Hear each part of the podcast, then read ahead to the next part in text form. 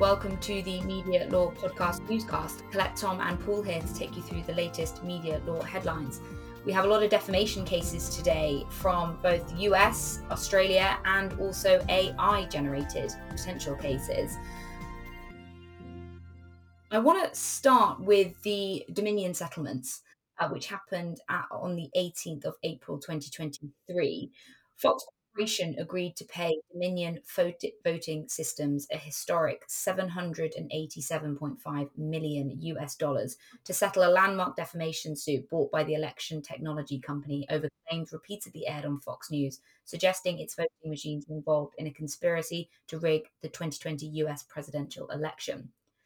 The settlement is thought to be the largest libel settlement in US history. The only case that has been more costly is phone hacking, which has cost News Corp more than 1 billion in total over the past decade. The payout was accompanied by a statement from Fox, which read, We acknowledge the court's ruling finding certain claims about Dominion to be false, and the settlement reflects, reflects Fox's continued commitment to the highest journalistic standards. There's been a lot of commentary on this in various outlets. Uh, who, who wants to, to kind of start with what this settlement means for um, Sullivan Standard and and bringing claims against journalists and publications in the US going forward. The the in a way, we've been robbed. We've been robbed of an opportunity to revisit the um, New York Times and Sullivan Standard to think about its sort of general uh, applicability and its fitness for purpose. Um, there have been murmurings that the present composition of the uh, Supreme Court, for example, uh, if that case had ever got that far, might have taken the opportunity to to revisit it.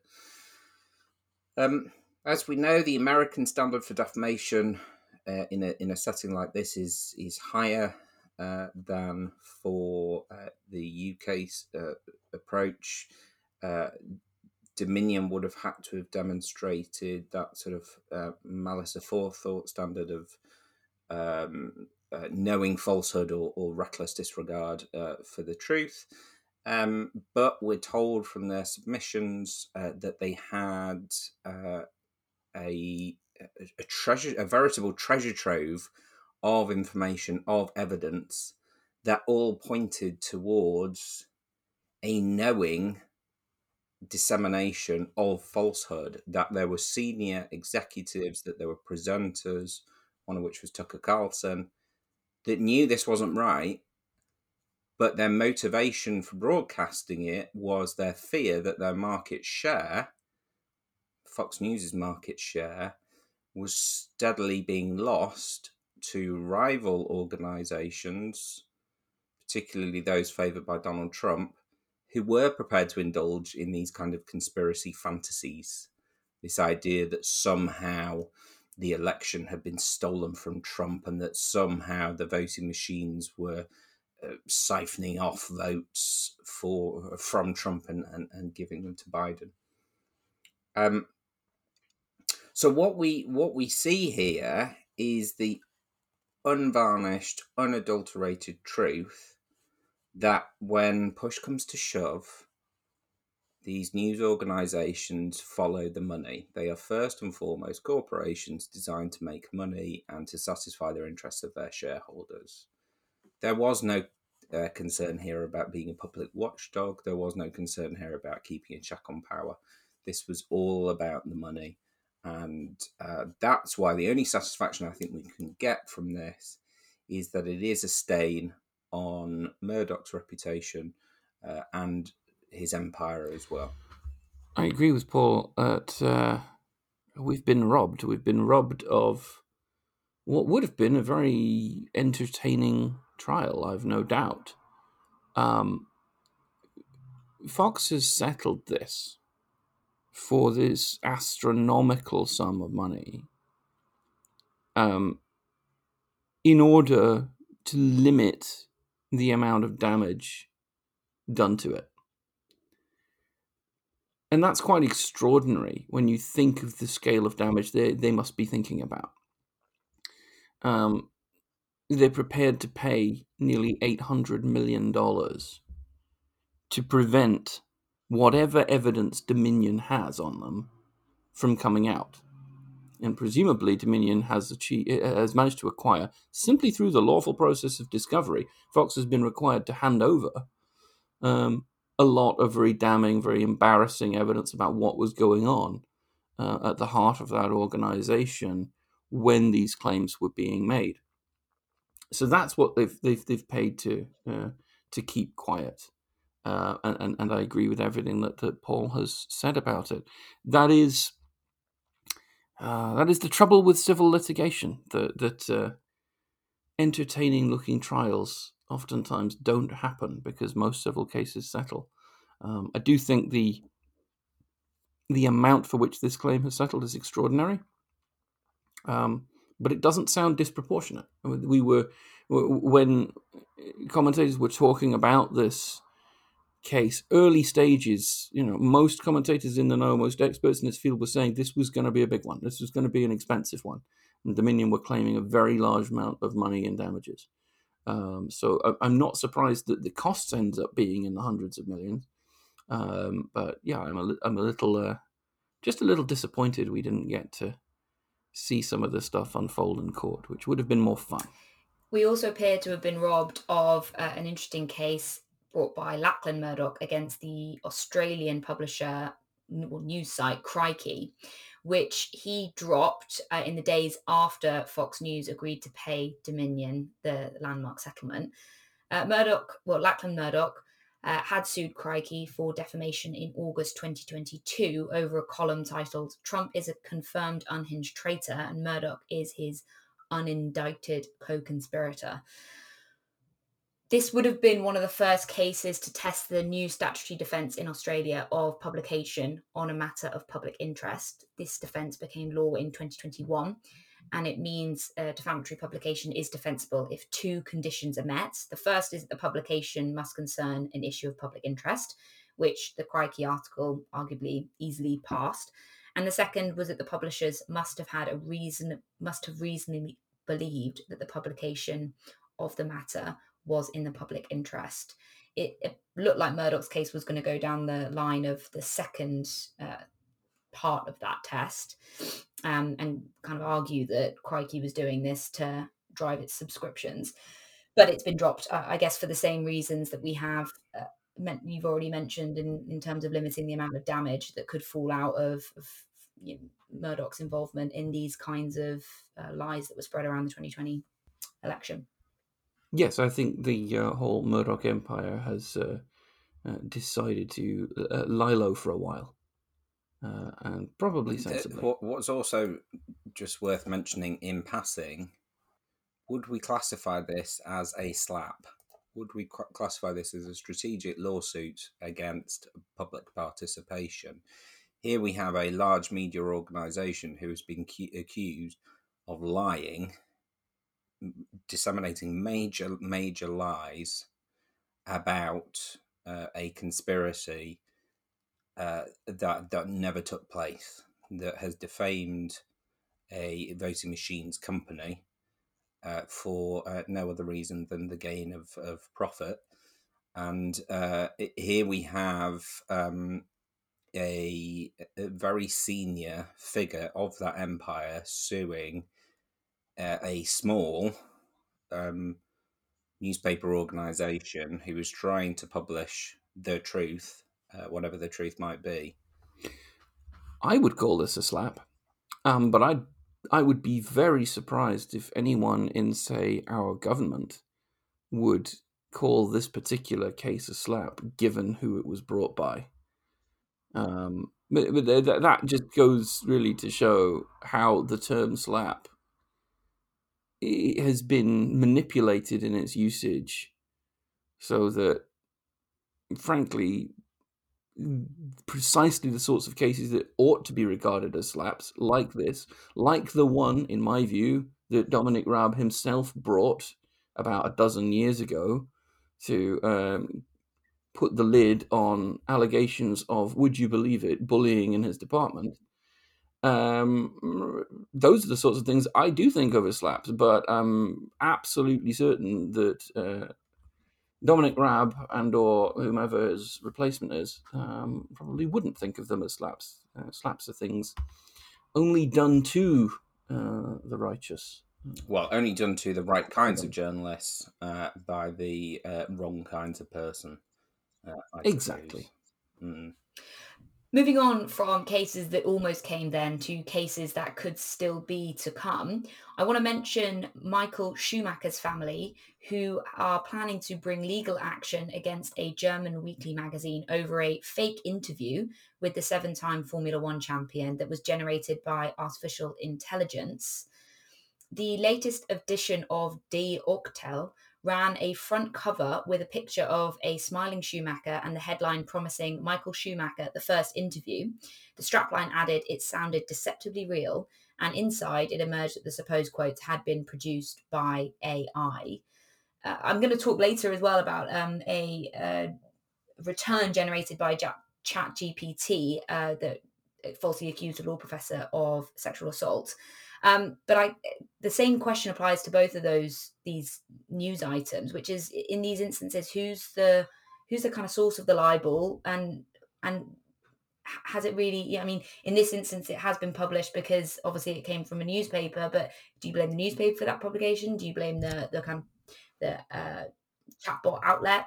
Who's responsible in AI generated content?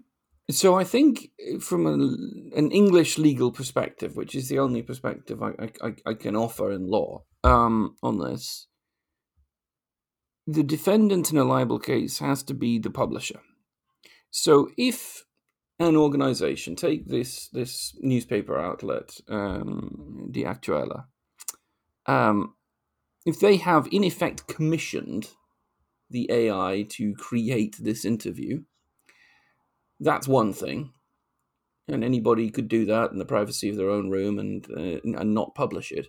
But then to take the decision to publish it and disseminate the product renders the newspaper, uh, the publisher, as they would if a journalist had produced it.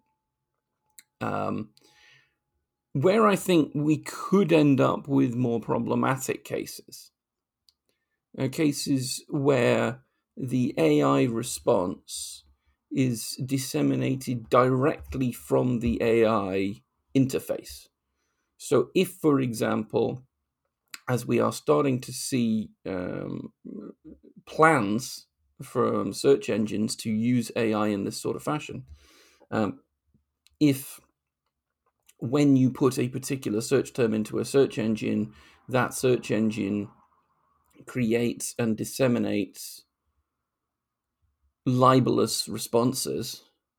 Um, and if it does so repeatedly and widely, so that you know anyone who puts in the search term is likely to get a very similar and thus similarly libelous response, then you've got the the the bigger problem because you then run up against cases such as um, metropolitan international schools, um, which, as it stands, absolve a search engine of liability um, where a, search term, once put into the search algorithm, returns hits of websites and clips from those websites that contain libelous material.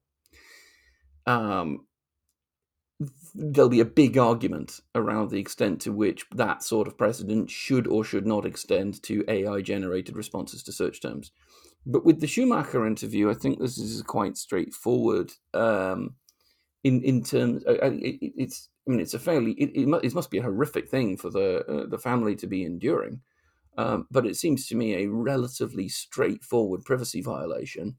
Um, I'm frankly surprised that a German newspaper would do this, given the dignity clause in the German constitution, which, in principle, uh, it, it creates a more direct route to legal redress for this sort of privacy violation than you would find in in, in England. Um, but then some of the biggest European privacy cases we've had have uh, emanated from Germany. So um, there we are. I, I, Paul, any I think thoughts on it's it's it's an interesting one in terms of the the, the gruesomeness of it. I I, I think at the moment with deep fakes uh, generally, of which we might count this as sort of example of deep fakes, it's the sort of shock I think that someone would want to do this and then print a kind of misleading uh, headline about it. This this isn't the sort of National Enquirer uh, Nazis have a base on the moon or Elvis lives in uh, Alaska it, it, this is something that's actually deeply insensitive to um, relatives, people that know Michael Schumacher, uh, in in exactly the same way that deepfake pornography is deeply unpleasant and harmful.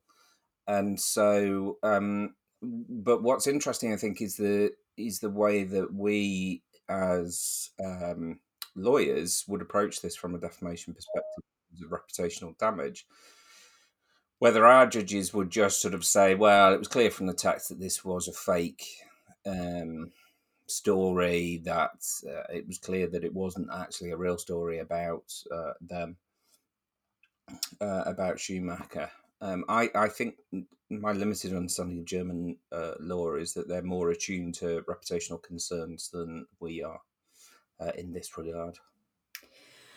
Moving on then to the the other AI potential defamation issue that I want to talk about today, which is the return that ChatGPT gave, where in which it falsely accused an American law professor of sexual harassment when asked to generate a list of legal scholars who had committed sexual harassment. Professor Jonathan Turley from George Washington University told the BBC Radio 4 Today programme that he was falsely accused by the AI chatbot of assaulting students on a trip that he never took while working at a school that he never taught at, citing a 2018 article in the Washington Post that never existed. There has been another similar instance of this in Australia, where ChatGPT falsely claimed a mayor had been imprisoned for bribery. I guess this is a slightly more obvious defamation case than the Schumacher um, Schumacher example because it would kind of pass that threshold for serious harm in terms of the accusations that are being made. But in, in instances uh, like like Jonathan, Professor Jonathan Turley's, he's the one who seems to have published the results because when he searched the original question, it just returned to him, and then he kind of made the decision to, to tell everyone about it. So that complicates who would be liable in a situation like this further.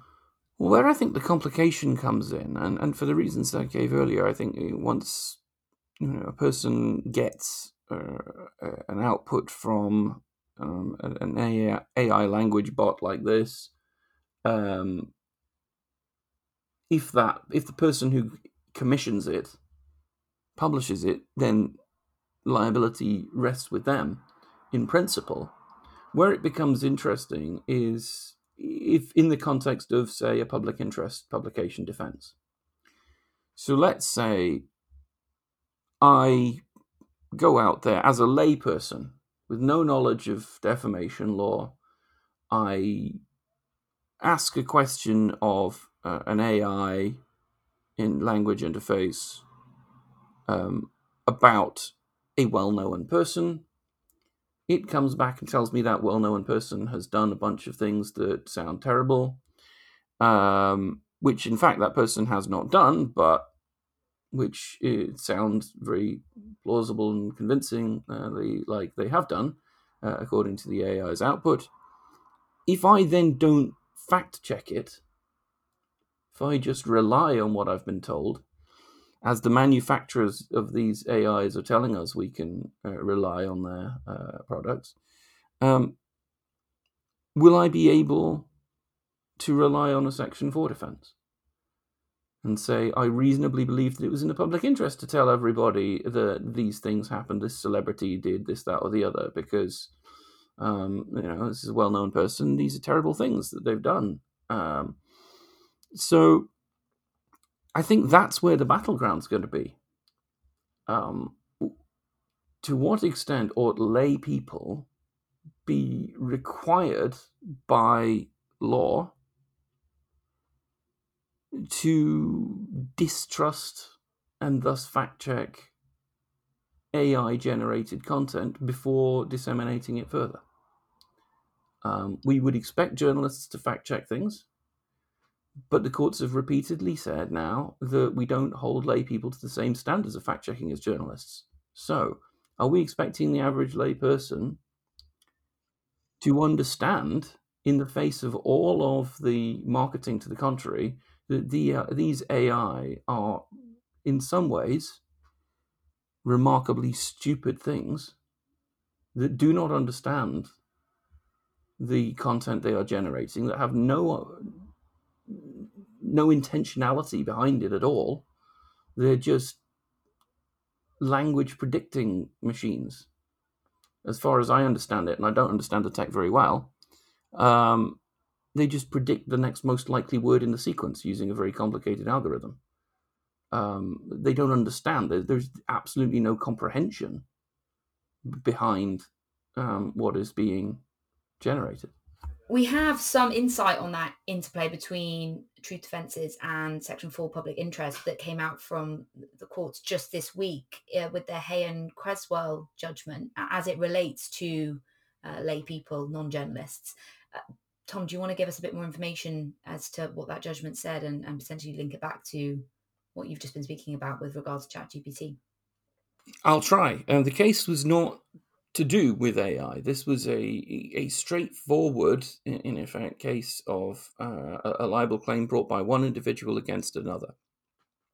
So the background to this is that uh, the defendant in this case, Cresswell, a, a, a young woman, um, was sexually assaulted uh, seriously in 2010. Um, in 2020, having been inspired by things like the the Me Too movement, um, she put an account of uh, her experience uh, online on a, blog, um, and accused a particular man of being the perpetrator, a person that she had always believed to be the perpetrator. Um, this man brought a libel claim. Uh, it was litigated in the High Court, and we got the judgment on Wednesday uh, from Mrs. Justice Heather Williams. And it's uh, a, a judgment that finds both the, the truth defense and the Section 4 defense of reasonable belief, the publication of the statement is in the public interest, succeed. So the defendant shows to the court satisfaction on balance of probabilities that she was seriously sexually assaulted and that the claimant in this case was the perpetrator. Um, that is part of the judgment is not legally particularly noteworthy. It's a straightforward truth defense. Um, but then the court considers also Section 4, and there's a note in the judgment um, it says the parties, both parties agreed that if the court found the truth defense was made out, notwithstanding Section 4 is then irrelevant to the outcome of the litigation, that the court should con- proceed to consider it nonetheless. Um, this isn't explained in the judgment. Um, I'm sure some practitioners out there can see immediately why this was done in a way that an academic such as myself can't quite.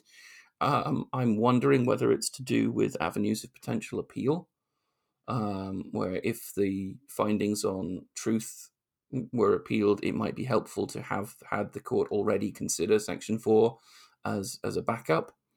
Um, but in any event, what the court does, uh, I think, is really useful, and it's particularly going to be useful for students of this field of law. Um, because um, the judge goes through the elements of Section 4 in great detail, applies each of those elements separately to the evidence, explains how it applies to the evidence, explains how she's reaching a conclusion, and then reaches it. It's classic, what we would call in law school, IRAC formula, which is the, the method that we uh, use to teach law students in a very formal fashion um, how to deal with hypothetical scenarios. So, if there are any law students listening who uh, have found in uh, the case law on Section 4 to be confusing or the methodology on Section 4 to be confusing, and I'm aware it's approaching summer exam season, uh, this case, Hay and Cresswell, could well help you out significantly. Uh, it's worth reading the part of the judgment that deals with Section 4 because it is methodologically so uh, explanatory.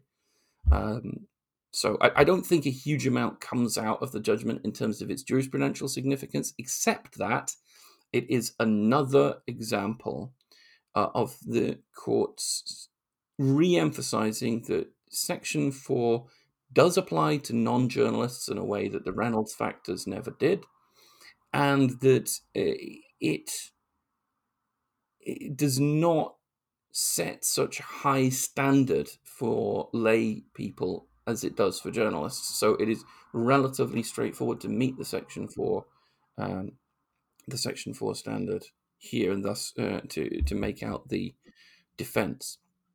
Um, and the only way in which I could see that relating to a potential use of AI is just that we are now starting to see this body of case law, which is quite frequently emphasizing the lesser standard to which lay people are held under Section 4. Um, so, if the AI issue that we were talking about earlier is to be litigated, it has to be litigated against that background where generally speaking, the courts are sympathetic to lay people. Um, uh, and I think when particularly you're dealing with complex technology like uh, Chat GPT and uh, other similar AIs, and we're about to see a range of them, I've no doubt, um, and they'll be quite ubiquitous, I should think, in two or three years' time. Uh, we won't think twice about using them, but will we really expect people to understand them? Uh, and what impact is that going to have uh, on, on, on the litigation in this in this field? But yeah, students out there, read Hay and Cresswell if you have, you know, spare 20 minutes between now and your exams. The last thing I want to mention today is that between the 25th and the 27th of April 2023, there was a hearing in the news group phone hacking litigation before the managing judge, Fancourt J. NGN are applying to strike out the claims made by uh, the likes of Hugh Grant and Prince Harry on limitation grounds. I don't believe we have a judgment yet uh, on that, but it was heard this week. And so we will, of course, keep listeners updated as and when we have more information from the courts. That concludes everything that I wanted to talk about today. Thank you very much, Tom and Paul, for your excellent insights as always. Thank you very much, Colette. Thanks, Colette. As ever, follow us on social media at Media Law Podcast, and we will be back with more newscasts in the weeks to come. Thanks very much. Bye bye.